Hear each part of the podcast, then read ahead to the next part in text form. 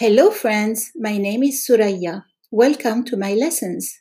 To read more about these podcast topics, or if you need language lessons or would like to check out my books, go to thouria-benferhat.com. T H O U R I A B E N F E R H A T dot com. Arabic parts of speech. There are three main categories فعل, اسم, and حرف. One, اسم, which means noun.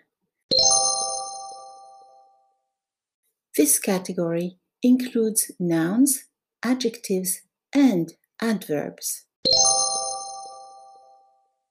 For example, ولد, كتاب, مدرسة, جامعة. Those are nouns. Here are some adjectives. جميل, طيب, ممتاز, and some adverbs. أمام, صباحا, أهلا. 2. فعل which means verb. This category includes verbs. درس, كتب, سافر, استقبل.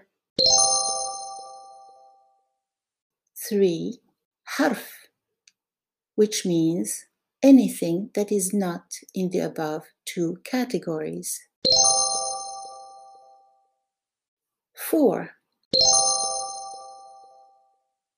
One harf category is harf mabna, which means a building harf, from the verb bana yabni, to build.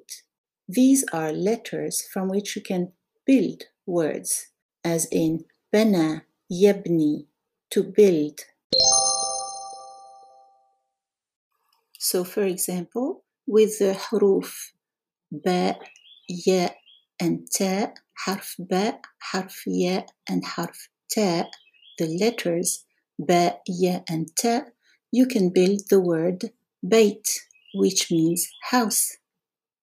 5.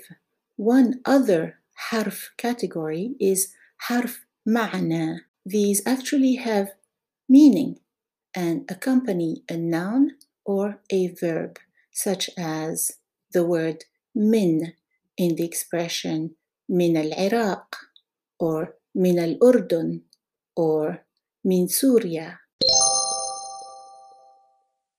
Another example is هل which is a harf that transforms a declarative sentence into a question as in هل تسافر هل تعرف هل تتذكر So remember there are three categories of speech in Arabic فعل, اسم, and حرف.